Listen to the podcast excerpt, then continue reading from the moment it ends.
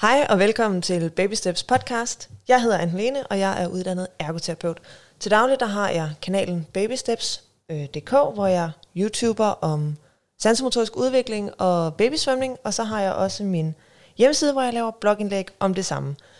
I podcasten i dag, der har jeg fået besøg af Naja. Naja, hun er børneergoterapeut i kommunen, og så øh, skal vi snakke en lille smule om, hvordan det er at være mor til et for tidligt født barn. Det skal vi alle sammen høre om lige om lidt, men allerførst tager vi lige den her.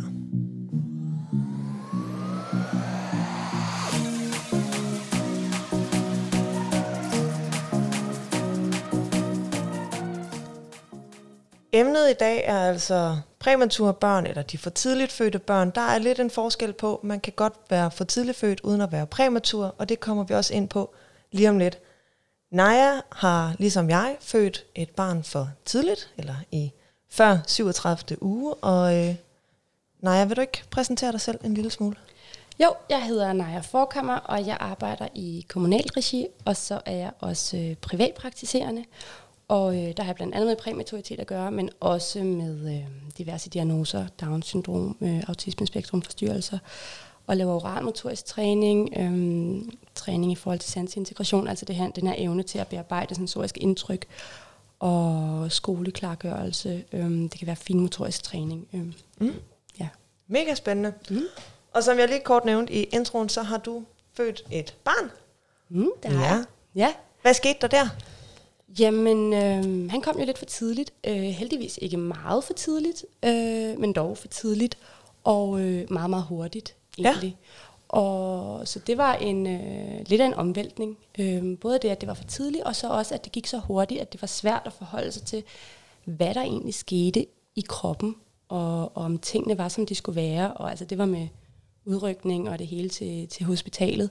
Og, og jeg nåede egentlig ind på hospitalet, og så gik der cirka 20 minutter, og så var han ude. Hold da op. Øhm, ja, ja, så det var, det var enormt hurtig fødsel.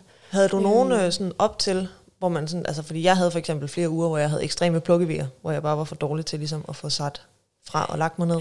Altså når jeg tænker tilbage, så kan jeg godt se, at, at dagen før har, har, jeg, øh, har jeg haft har jeg haft nogle vejer. Men, men jeg tænkte egentlig ikke så meget over det. Altså fordi det, det lidt sjove er, at jeg er sammen med nogen, jeg kender, som er jordmødre.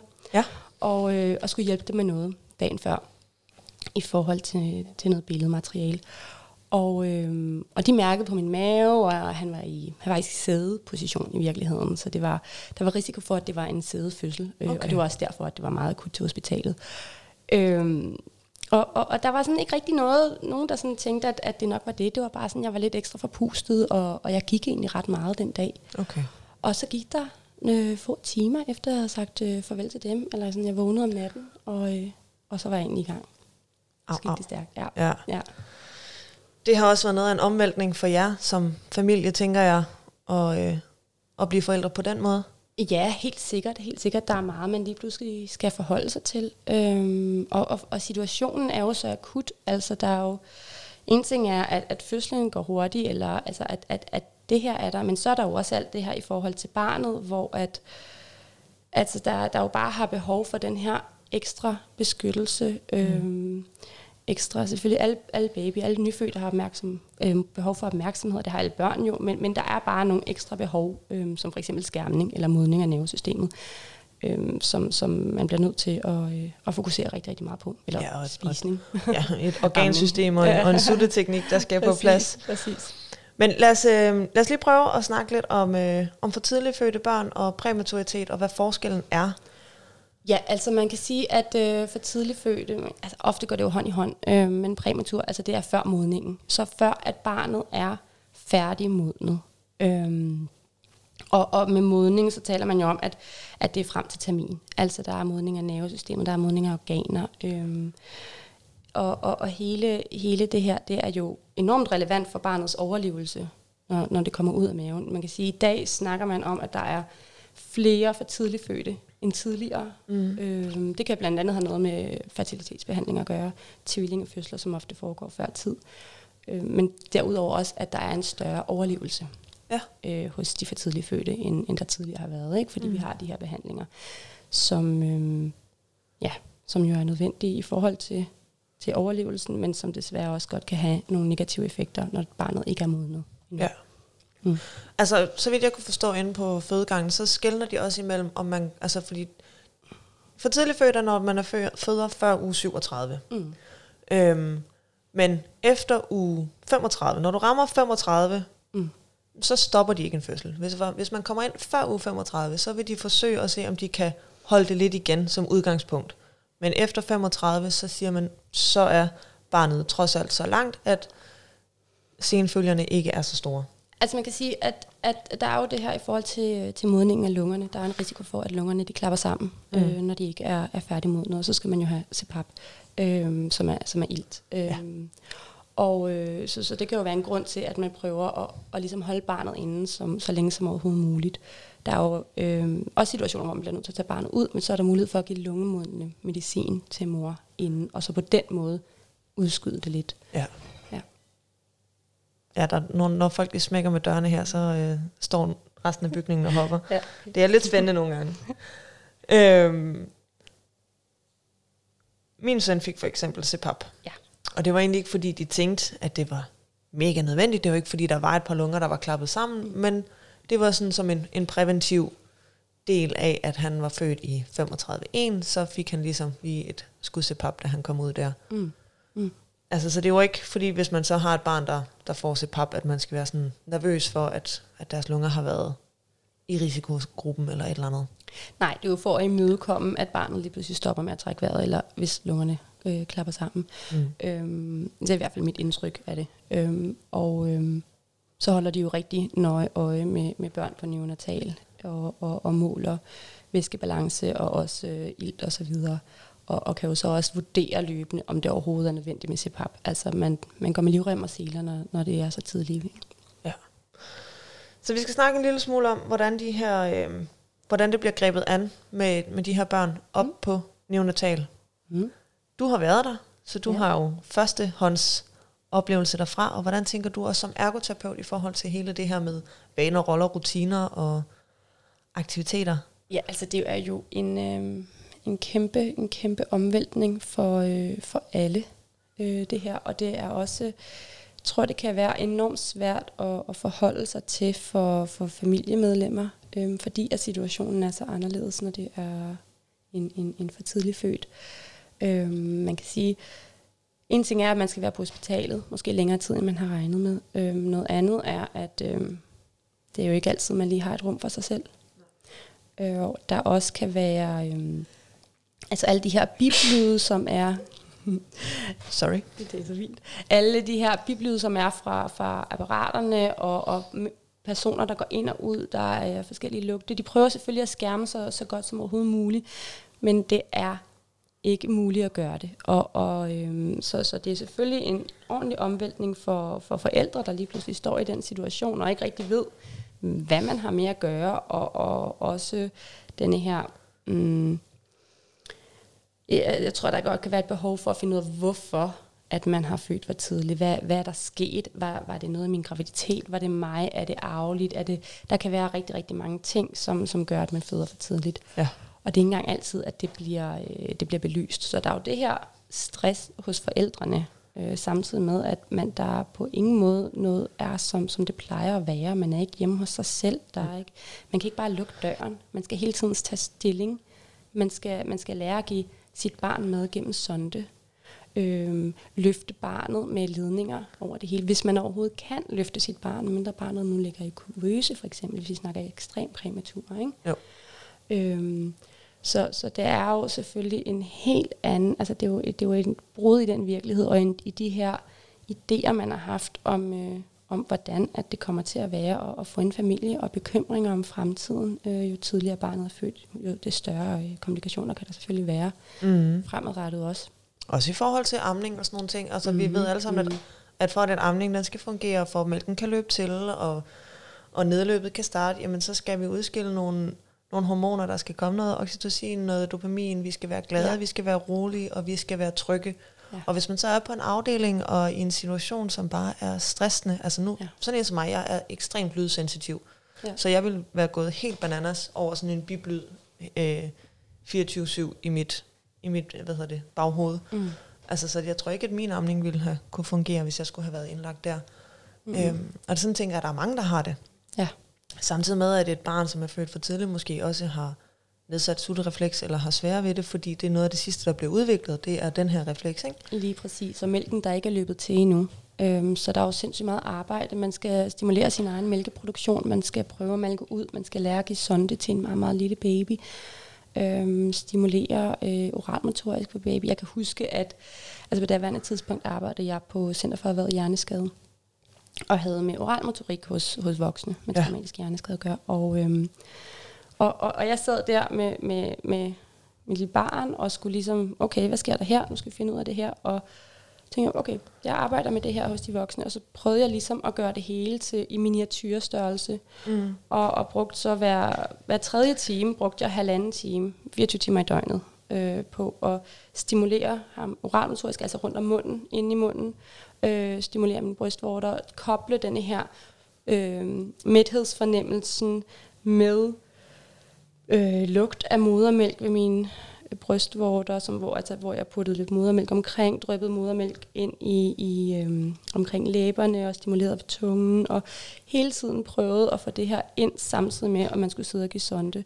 Men det var ikke noget, man egentlig blev vejledt i som sådan. Øhm, og det var jo også enormt hårdt arbejde. Det tog 10 dage, og selvom at, at det var sen præmatur, ikke? Jo. Øh, der var tale om.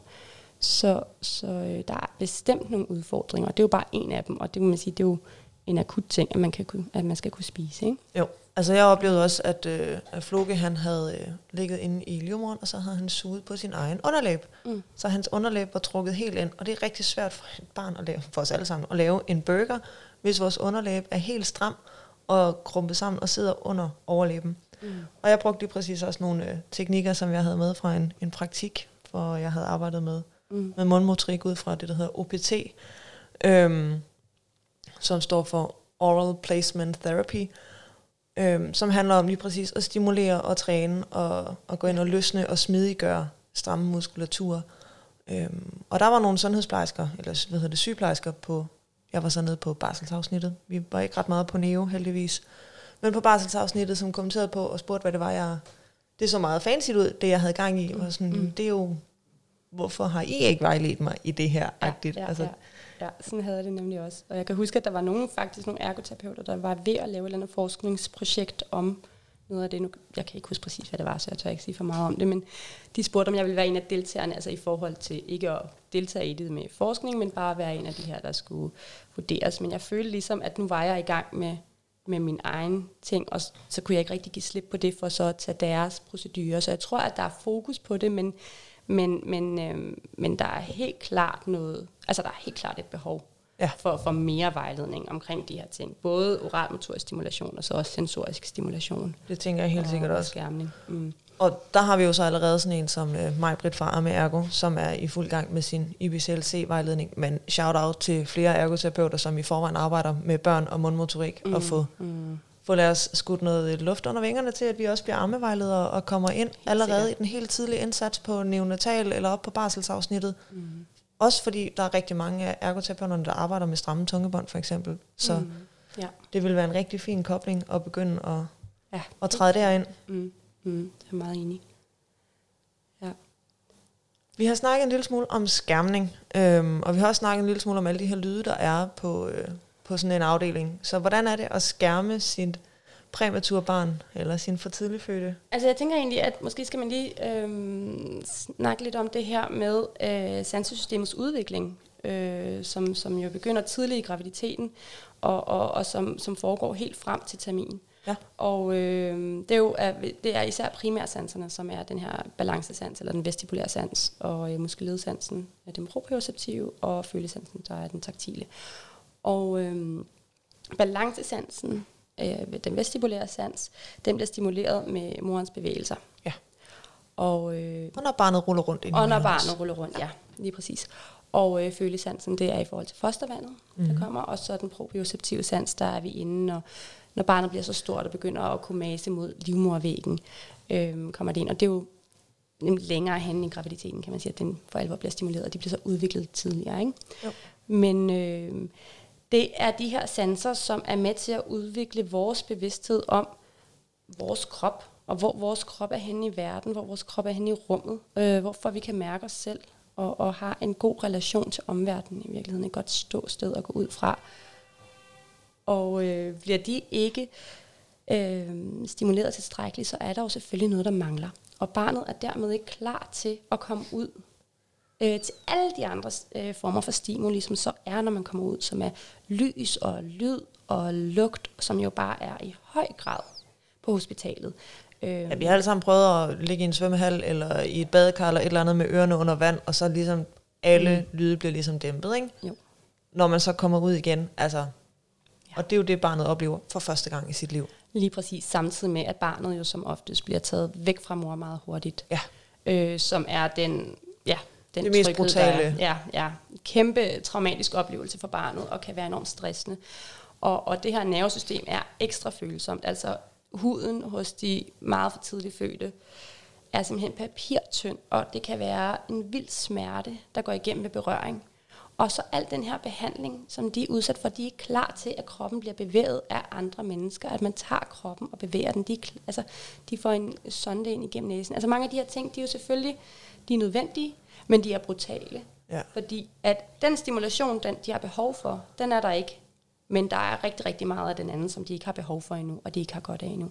Og det er derfor, det er så vigtigt at, at skærme så meget som overhovedet muligt. Ja, præcis. Øhm, fordi den her stress, som de så kommer ud for, den kan så gå ind og, og faktisk stå i vejen for, at, at centralnervesystemet øhm, modnes ja. ordentligt, hvis man kan sige det sådan. Hvis vi laver en reference til, hvordan det er for os voksne mennesker at være yderst presset, og mm. forestiller os, at vi er en rystet sodavand. Altså, vi, ja. er, vi er så fyldte med, med sansindtryk, at, at vi kan ikke mere. Vi er lige der, hvor at vi er ved at snap af vores partner, eller vores børn, eller sparke til en skraldespand. Ja. Og vi har været sådan i et stykke tid, og vi er stresset. Det er sådan, at vores babyer, hvis de bliver født for tidligt, har det. Hele tiden. Hele tiden. Ja, ja, og uden at de nogensinde har prøvet noget lignende før. Mm. Og uden der er noget som helst, som de kender. Ja. Øhm, så der er ikke noget holdepunkt overhovedet. Mm. Men der er nogle teorier om, at man kan hjælpe dem en lille smule. Måske ikke de helt små, som skal ligge i en kuvøse, men de lidt større. Mm. Mm. Jeg tænker på kenguru.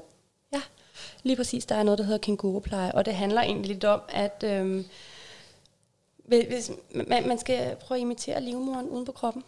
Man kan sige det sådan. Altså lave så gunstige forhold i forhold til modningen, som man overhovedet kan.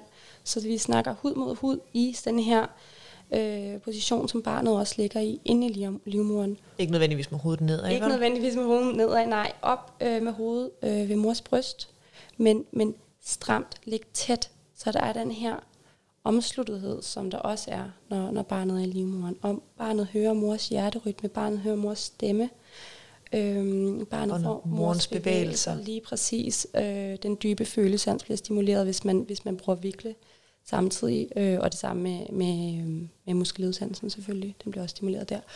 Og, og det kan altså være med til, at barnet får, det er de her stimuli, som den skal have, ja. barnet skal have for at kunne, kunne modnes. Og, og, og det gør det også nemmere for barnet at kunne, at ligesom kunne, kunne, kunne modtage nogle af de andre stimuli, som jo er uundgåelige, mm. når, når man er kommet ud af, af maven. Ikke? Lige præcis. Ja. Øh, og derudover også, øh, der er sådan, jeg har fundet sådan lidt forskellige definitioner i forhold til det her med kængurupleje. Nogle der er det bare hud mod hud, beskriver de det som, øh, og andre de lægger også meget i, at man også skal have øh, modermælk. Øh, helst ikke modermælkserstatning selvfølgelig, hvis det er det, der er, så er det det, der er. Men allerhelst skal det være modermælk, og allerhelst så hjemlige omgivelser som overhovedet muligt, så det bliver så stille og roligt og trygt. Så det handler også om, det hedder THO, altså tidlig hjemmeophold, ja. øhm, som er, at, at man kan... At man har en åben indlæggelse. Man har en åben indlæggelse, ja, og får, får de her neonatal øh, sygeplejersker hjem til sig. Ja. Og der også kommer en øh, sundhedsplejerske, som også er øh, inden for, for, for tidlig fødte. Og, og så det er en glidende overgang, men netop så man kommer ud af det her stressende hospitalsmiljø, ja. som, som, med, som i virkeligheden kan, kan påvirke barnet i, i sådan en grad, at der kommer angst for eksempel senere i livet, eller, eller stress eller andet. Ikke? Jo, altså mm. det er jo ikke, man mener i hvert fald, at man har nogle studier, der ja, ligesom præcis. kan påvise, at der er en øget tendens til stress og angst hos børn, der er for tidligt mm. Mm, ja. Præcis. Så som om, at det ikke skulle være slemt nok at have haft en hård start på livet, så følger det bare en resten af livet, hvis det er sådan, at man ikke er rigtig meget opmærksom på de her ting. Ja, altså jeg tænker også lidt på sådan tidligere, hvordan det har været i Danmark. Så vidt jeg ved, så kom um, den, en af de første neonatalklinikker i 60'erne. Jeg tør ikke sige det helt præcis, men rimelig sent i virkeligheden. Ja. Og øh, hvordan man har håndteret det her tidligere, øh, der er man jo bare håndteret, der har man håndteret det som en, en normal baby, hvis, hvis det har været Altså man har ikke har været opmærksom på den her modning på samme måde. Det har været lidt mere overlevelse. Mm. Øhm, og det har jeg jo selv sagt, øh, det kan, det kan jo gøre, at man går rundt med et, øh, nogle sansebearbejdningsvanskeligheder øh, som voksne, som faktisk kan være, kan være ret øh, øh, man sige, invaliderende i ens liv, eller i hvert fald kan, kan, kan påvirke rigtig, rigtig meget ens dagligdag. Jo. Men altså, der er heldigvis en masse foreninger og øh, et rigtig stort foreningsarbejde omkring øh, for tidlig fødte og præmaturitet Især hvis man har de her børn, som man oplever har senfølger. Mm. Øhm, er i hvert fald mit indtryk, når jeg sådan... Ja. De er også med i mange podcasts, og ja, ja, øh, er gode til at fortælle om sig selv, og det er super fedt, at, at der er nogen, der er opmærksom på det, og er et bredt netværk, står man i den situation, at man har brug for det. Mm. Så det er dejligt. Øhm, vi skal snakke en lille smule om øh, motorisk udvikling, og, øh, og de her ja, nu var vi lidt inde på det, senfølger, der kan være med. Ikke? Mm-hmm. Altså, så hvad er det egentlig, vi ser ved børn, der er for tidligt fødte i forhold til deres motoriske udvikling? Jamen, Eller kan se? Altså i forhold til den motoriske udvikling, det kan jo være inden for, for rigtig mange forskellige områder i virkeligheden. Altså handler det om, om sansebearbejdning, øh, så er man jo inde og... Altså, der er for eksempel den visomotoriske perception, øh, eller integration, som, som, øh, som gør, altså kan man forstå det øjet ser, og kan man få den rette motoriske respons ud i kroppen, så selvfølgelig så går det ind og påvirker rigtig, rigtig kraftigt. Øhm, så det kan være ja, forståelse af, hvad man ser i omgivelserne. Øhm, placering af sig selv i et rum. Placering af sig selv i et rum. Hvordan man bruger kroppen hensigtsmæssigt. Øhm, og, og også om, hvordan man kan, om man overhovedet kan deltage i, i læringssituationer, øh, og dermed få den her, altså gennemgå en, øh, en hensigtsmæssig motorisk udvikling. Ikke? Jo. Også fordi vi snakker, vi snakker rigtig meget, især i ergoterapien, omkring sansemotorisk udvikling. Ja. At motorik ikke kan stå uden sensorik, og lige sådan kan sensorik ikke stå uden motorik. At det er mm. to alen af et stykke. Ja. Så hele det her, du også siger med, at jamen, der skal jo, sanserne skal til for, at vi kan lave en bevægelse. Ja. Oftest så har de måske en lidt forsinket motorisk udvikling. Mm-hmm. Øhm, kan have svært ved at lave nogle, udføre nogle forskellige aktiviteter. Mm. Men der er vel også en eller anden form for et netværk, der griber dem, og øh, hvor man kan være med til ligesom, at, at understøtte den. Altså, ja, altså man kan sige, at, at når man opdager, at der er problemer, så kan man selvfølgelig søge hjælp øh, i forhold til de specifikke problemer, der er. Og altså, vil sige, at, at det er jo ikke fordi, at alle for tidligt fødte nødvendigvis har nogle vanskeligheder senere i livet. Men man skal som forældre være opmærksom på, at der kan komme vanskeligheder, som har med det at gøre. Også selvom, at man måske ikke lige ser dem i starten, så kan det være, at de kommer til syne i skolealderen. Mm. Når man lige pludselig sidder og skal følge med i undervisning, og det bliver svært for en. Øhm, men selvfølgelig så er der jo øh, kommunal regi for eksempel, hvor man kan, man kan henvende sig enten gennem skole eller andet, ikke? Og, og, og få noget hjælp til at træne de her færdigheder, som, som for eksempel forsinket motorisk udvikling kan stå i vejen for. Mm. Mm. Fedt. Mm-hmm. Øhm, så tænker jeg også i forhold til øhm, senfølger, nu hopper vi lidt tilbage fra motorisk udvikling, men i forhold til organerne og hvordan man ligesom ja. udviklingen sker der, vi oplevede i hvert fald, at der var en, et umodent øh, system omkring hans tarmsystem. Øh, men hvad er ellers, hvad tænker, altså, i forhold til tarme og umodenhed? I, altså, i forhold til tarme og umodenhed, øh, Ja, jeg ved, det behøver ikke kun være tarmen, det er bare sådan generelt. Generelt det her med, i forhold ja. til, til organerne. Altså der er jo det lungerne, som vi allerede har været inde og snakke om, at de ikke er færdigmodnet. Mm. Så er der jo også en, en risiko for, øh, for blandt andet, øh, altså når man er på hospitalet, at man udvikler guldsot. Ja. Øh, eller at øh, blødninger i hjernen, så derfor er det rigtig vigtigt at give, give for tidlig fødte K-vitamin ved fødsel, fordi det kan være med til at stoppe blødningen i, øh, i hjernen. Ja. Ja, ikke hvis der er en i så fald, ikke? Altså, det kan være blødere. Og øhm, i forhold til mavetarmsystemet, der er, altså der er både det her ved, at, at, at, at præmatur har svært ved, kan have svært ved at optage mad, og de har en svag muskulatur, altså lukkemuskulatur, øhm, som, som så kan resultere i, i reflux, altså øh, rigtig, rigtig meget gylperi, hvis man kan sige det sådan. Ja, og rigtig syreholdig gylperi lige også, præcis, Lige præcis. Øh, jerndråber kan være ekstra hårde for, for den, altså det er ofte, kan ofte være hårdt for, for babyer, men, men på et tarmsystem, som ikke er klar og ikke er moden, kan det være ekstra hårdt. Øhm, det kan give rigtig, rigtig, have rigtig meget luft i maven, øh, som kan mindske appetitten. Og hvis det nu er et barn, øh, som har lav fødselsvægt, så kan det selvfølgelig også være, være enormt problematisk. Og alt det her, det er jo igen med til at stresse barnet. Og er vi i stress, så kan kroppen ikke udvikle sig helt optimalt. Mm. Øhm, jeg har dog læst et sted, øhm, at, at øh, præmatur med lav fødselsvægt, de har, har den her stress, og lungerne modnes hurtigere ved stress, så det kan være, at de modnes hurtigere, men det er ikke noget, jeg kan sige sådan helt, øh, Okay. præcis, men det er bare meget interessant, at, øh, at det kan være inde og gøre noget. Ja. Øhm, ja. Så det vi sådan ligesom umiddelbart kan sige i forhold til børnene, når de kommer for tidligt, jamen det er, at vi skal være utrolig opmærksomme på at skærme dem i forhold til deres sansesystem. Vi Ja. skal kigge på at være gode til at være imødekommende i forhold til deres motoriske, sansemotoriske udvikling. Ja. Øhm, og selvfølgelig holde øje med dem hele vejen op igennem også skoleårene. Så tænker jeg måske, at vi kan snakke en lille smule om, hvordan det er at være forældre. Kom lidt tilbage til, hvordan er det at være forældre, og lige pludselig blive kastet ind i det her med at, øh, Ja. at være forældre, uden at være klar. Altså jeg kan starte med at fortælle en lille smule om min egen oplevelse, at jeg havde igennem en periode haft rigtig mange plukvejr, Mm. men havde ligesom snakket med fødeafdelingen, og de var sådan lidt, ja, slap lidt af, og pas nu på dig selv, og, og ring igen, hvis det bliver værre. Og jeg var måske ikke så god til at slappe af, og passe på mig selv, og lægge mig ned, og tænkte, det går nok. Altså, det, man skal have plukkevejr. Jeg kunne læse, man skulle have plukkevejr. Mm. Så fint med det. Øhm, og så en onsdag, der aftaler med min chef, min leder, at jeg skal øh, deltidssygemeldes. Der er en uge til, eller halvanden uge til, at jeg skal gå på barsel, men jeg skal deltidssygemeldes, fordi jeg har simpelthen for mange plukkevejr. Søndag, der får jeg endnu flere plukkevejr, og har fat i øh, en tur inde på øh, øh, afsnittet, og de siger, nu ligger du derned. Så ringer jeg til min chef og aftaler med hende søndag eftermiddag, at jeg skal øh, fuldtidssygemeldes den sidste uge, inden at jeg skal på barsel. Og mandag morgen, der må jeg også ringe til hende og sige, at jeg gerne vil gå på barsel fuld tid nu, fordi der havde jeg så født. Øhm,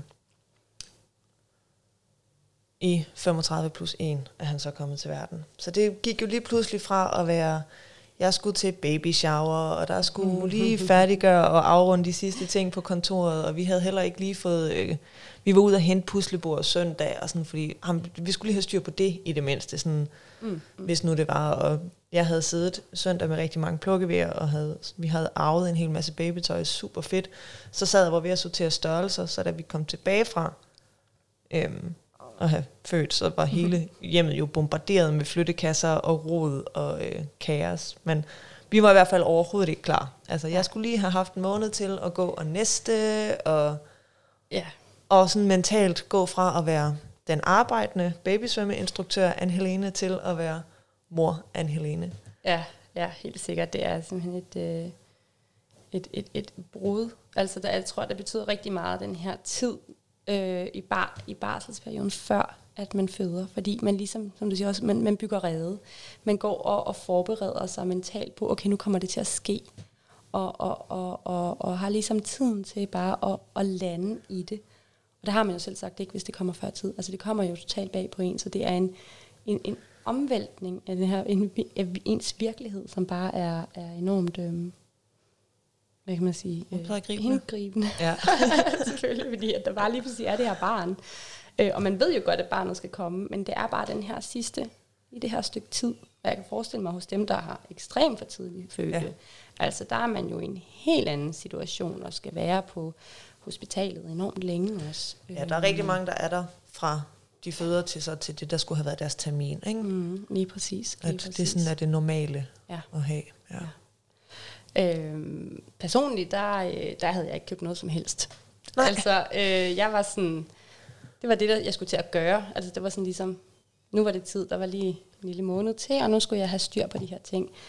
Øhm, og vi stod med din flytning Ja. i virkeligheden. Så, så øh, det, det, det var egentlig, at, at, at jeg kom ud, blev båret ud af lejligheden af, øh, af de her øh, ambulancefolk, bare blev båret ned ad trapperne, og måtte ikke bevæge mig, fordi jeg vidste, om, jeg, om han stadig lå i sædestilling. Og, og så kom jeg egentlig ind i en ny lejlighed med et barn. Øhm, Hvor længe var I indlagt? øh, I 10 dage, mener jeg. var. Okay. Ja, måske lidt mere. Ja. Jeg kan ikke huske det faktisk. Sådan noget af den stil, ja. Ja, ja. Var I så var på en- Neo hele tiden, eller Nej, var I også? heldigvis ikke. Øhm, det var vi ikke. Vi var der en dags tid, Okay. og så, øh, så var der et, øh, et værelse til os på barselsgangen. Ja. Og det var simpelthen... Har du også født på Hvidovre? Ja. Ja. Og det var simpelthen, øhm, det var simpelthen helt, øh, helt vildt dejligt at komme ind på de der værelser på barselsgangen i forhold til det der på Neo, hvor at der er, ja, som vi også snakkede om før, flere på en stue, og man kan høre biblyd, og folk kommer ind og ud og så videre på Folk får barselsgangen. dårlige nyheder. Og, Præcis, præcis. Ja. Øhm, så det, altså det, det gjorde sindssygt meget øh, for det, øhm, at vi kunne være der. Og det var bare rigtig heldigt, at der ikke lige var run på på det tidspunkt, fordi at vi var jo egentlig, vi var jo egentlig knyttet til neonatal, ikke? Jo. Og der var risiko for, at vi skulle tilbage, hvis der lige pludselig kom run på på Ja. barselsgangen. Ja. Vi blev også, øh, jeg tror, han blev født klokken 7 om morgenen, og klokken 3 om eftermiddagen blev vi overflyttet til barselsgangen. Ja. Fik et kæmpe værelse. Det var nærmest større end den lejlighed, vi sidder i lige nu. Så, altså, der var masser af plads. Ja, Men, øh, ja. Men jeg vil bare hjem. Jeg er ikke så god til at... Øh, altså, Nej. han... Jeg forstod jo godt, at vi skulle være der, fordi han, han var for tidligt født, og han var en bitte pjæv, så Mm, vi mm. skulle lige tjekke, at han ikke fik guldsot, og at alting var Mm. okay. Mm. Og, men jeg har bare brug for at komme hjem til vores hund og i vores egne omgivelser, og jeg kunne sidde i min egen seng, og der ikke var nogen, der skulle komme og tjekke til mig Ja. hver tredje time og kigge på, og, og være i tvivl om, om jeg nu gjorde det godt nok, og blive Mm. vejet og bedømt, føltes det nærmest som. Altså det hele, det var sådan en, det, det var sindssygt stressende, at ah, man, hvis han når op på sin fødselsvægt, så må I komme hjem-agtigt. Så vi var jo Mm. hele tiden presset af den der skide vægtkurve, og det var ikke fordi, at han tabte sig og tabte sig og tabte sig. Han faldt de der 5%, som de må, ikke? og så begyndte det stille og roligt at stige igen. Øhm, ja, så for mig var det afsindigt stressende at være, være indlagt, og ikke bare kunne få lov til at være i mine egne omgivelser. Ja, ja. Men øh, vi var heldigvis kun indlagt i fem dage, og så fik ja. vi lov til at komme hjem. Altså, der er jo den der uforudsigelighed, fordi man ved egentlig aldrig, hvem der kommer ind, ind ad døren. Øhm, og altså heldigvis så er de sygeplejersker, der var derude, de var vildt søde, synes jeg, og, og meget nærværende og forstående, og de, følte, at jeg blev set øh, rigtig, rigtig meget, men der manglede også bare den her vejledning. Øhm, og jeg kan nemlig huske, da, da jeg så var hjemme øhm, i den nye lejlighed, og havde sundhedsplejersken på besøg, og, og jeg sad der med mit barn, og sådan, og vi begyndte at snakke lidt om det her med sansestimulation, og sådan, så begyndte det jo også endnu en gang at gå op om, okay, det her med er- altså, ergoterapi, det kan jeg virkelig bruge her Ja. til mit barn. Og det, det var sådan en kobling, jeg, jeg egentlig aldrig havde haft, før at jeg sad i, i den her situation, fordi jeg har jo ikke, jeg havde egentlig ikke som sådan beskæftiget mig med børns udvikling, eller, eller babyers udvikling, eller Mm. Hvordan fosteret udvikler sig, alt det her. Øhm, så begyndte jeg at dykke rigtig ned i det, og kunne se, okay, det er derfor, jeg egentlig skal, skal gøre alt det her, og, og kunne ligesom selv begynde at tage det i brug, og jeg ville virkelig ønske, at der var mere information om det, Ja.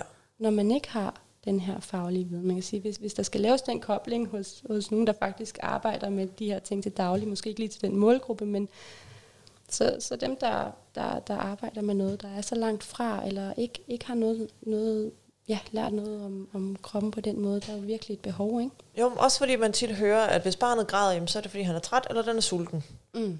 Men altså, der er bare så mange andre ting, sådan rent sansemæssigt. Jo, man kan selvfølgelig sige, at et overstimuleret barn er nok også træt, men hvordan hjælper man så det overstimulerede barn til at finde roen? Hvordan, Mm.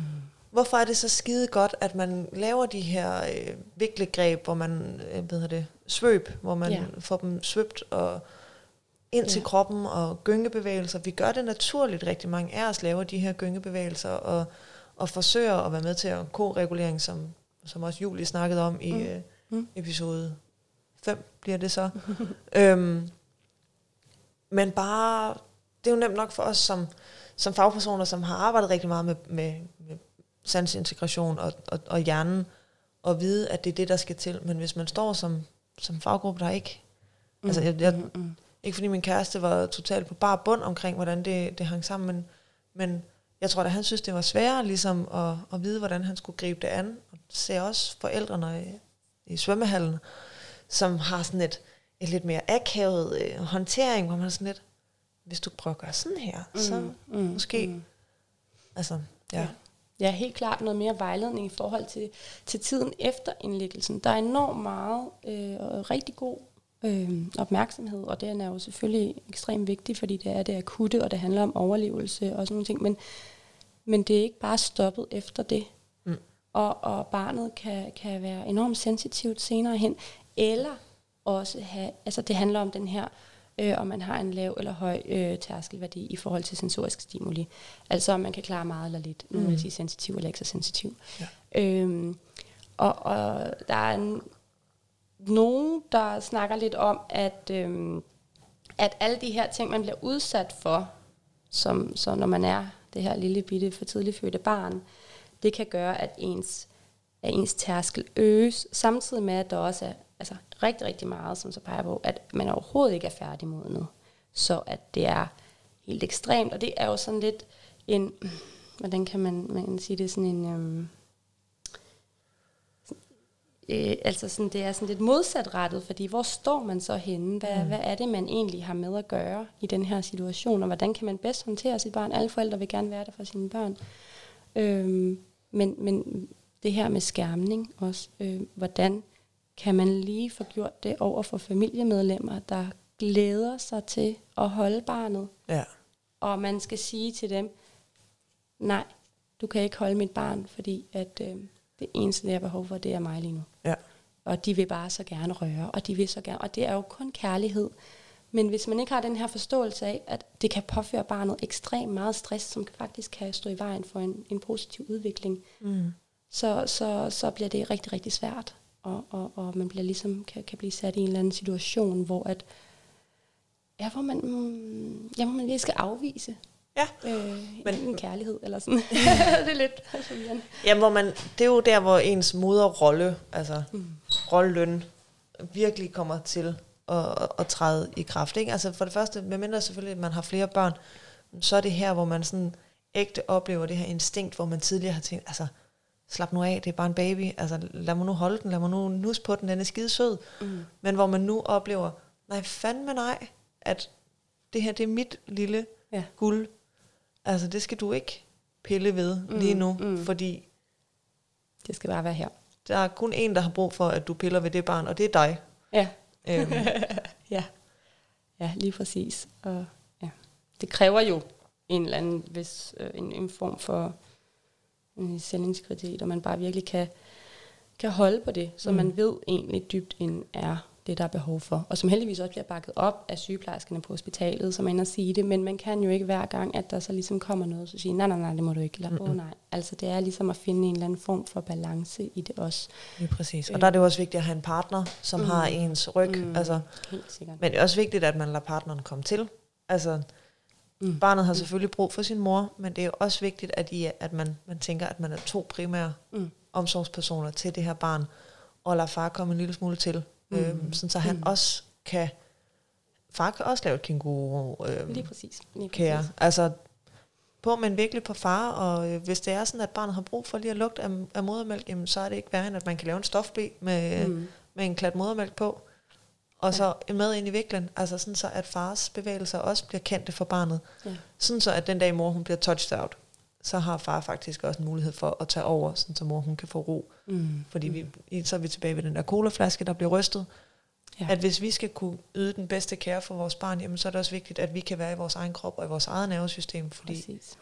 hvis vi er stressede, så overfører vi den stress til vores barn. Ja, og, og man får bare ikke sovet særlig meget øh, i den periode. Øhm, fordi det er så akut. Jeg kan huske, at jeg var sådan lidt i overlevelsesmode. Øhm, fordi det, det skulle bare fungere. Der var ikke noget andet fokus end at få altså, øh, spisefunktionen klaret, og amningen skulle etableres, og det var bare, det skulle bare være nu. Mm. Øh, altså det er jo helt intensivt arbejde, som bare, det kræver alt af en, simpelthen. Øhm, og der brugte jeg både min ja, øh, barns far og øh, min, øh, min mor. Og øhm, til at ligesom at være stand-in mm. og, øh, for, for hud mod hud, hvis man ja. kan sige det sådan. Men så prøvede jeg også ligesom, at, at, at det skulle begrænses, så det ikke er en masse nye lugte, som kommer ind. For der er det her med, at hver gang der bliver skiftet person, så er det en ny lugt, og det er voldsomt for, øh, for nervesystemet. Ikke? Ja. Mm. Man kan forestille sig, det bliver sådan lidt ekstremt det her, men, men vi vender os jo til en ny lugt øh, forholdsvis hurtigt, men vi registrerer lige så snart, der kommer en ny lugt som mm. voksne. Og den går lige ind og pinger op i hjernen, når det mm. sker, og vi bliver sådan lige forstyrret et øjeblik. Og hvis man så tænker på et, et umodent bearbejdningssystem af det sansindtryk, og måske også en næse, som ikke på samme måde, ligesom vi har, har øhm, receptorer, der er, er vant til at modtage indtryk, altså så kan man jo så forestille sig, at for barnet er det måske ligesom, hvis vi træder ind i en grisestal, mm. Og tænker, vi bliver virkelig bombarderet med et sansindtryk, og vi kan næsten ikke være i det, og, og lige ved øjnene løber i vand, fordi ja, det er så stærkt, det er så stærkt, og det er så, og det er så intenst. Det er jo sådan, mm. barnet har det på ganske almindelige mm. lugte, mm. Mm. hvis de er, især hvis de er for tidligt født, ikke? Jo, jo, altså bare lidt røg, eller lidt lugter røg, eller lidt parfume, som man måske ikke selv lægger mærke til, fordi at det er den parfume, man har på hver dag. Det kan være et enormt sensorisk indtryk for, for et for tidligt født barn. Ja. Helt sikkert. Og enormt stressende. Enormt stressende. Mm. Jeg tænker, at vi har været ret meget rundt om det hele. Øhm, har du et eller andet, hvor du lige sådan umiddelbart tænker, det har vi vist ikke fået snakket så meget om? Nej, jeg tror, vi har været, vi har været pænt godt rundt. Vi har været godt i gang, ja. ja. Så synes jeg, at vi skal slutte af med og øh, lige fortælle, hvor kan folk finde dig hen, Naja? Jamen, jeg har en hjemmeside, hvor at jeg øh, formidler viden om øh, børneergoterapi. Det er øh, najaforkammer.dk, og jeg har også en Instagram, som hedder det samme, ja. altså najaforkammer.dk. Og øh, der er lidt forskellige information at finde der. Øhm, og så laver jeg selvfølgelig øh, noget øh, privatpraktiserende ved siden af som, øh, som man også kan henvende sig om, hvis man står med noget, især i forhold til, til sansestimulation øh, i, om udviklingen nu er, som den skal være. Ja. Mm. Og øh, jeg laver links i beskrivelsen, og så vidt jeg har set, når jeg har fulgt med på din Instagram, så er du også rigtig god til at lave oh, stories, hvor du fortæller om, tager mm. emner op og fortæller mm. om sansemotorisk udvikling og sådan nogle ting. Så man kan med fordel klikke ind forbi Najas profil og øh, følge med der, mm. fordi der er rigtig meget øh, god viden at, øh, at hente tænker jeg umiddelbart. Velbekomme. og hvis man har lyst til at høre mere til Baby Steps, så er det også på Instagram eller Facebook på babysteps.dk. I kan også finde mig på YouTube, babysteps.dk, og på internettet på www.baby-steps.dk. Hvis I har spørgsmål, så er I velkommen til at stille dem både til Naja og til mig, og så øh, kan det være, at vi laver en opsamling på et tidspunkt. Men øh, tak for i dag og tak for i dag, Naja. Selv tak.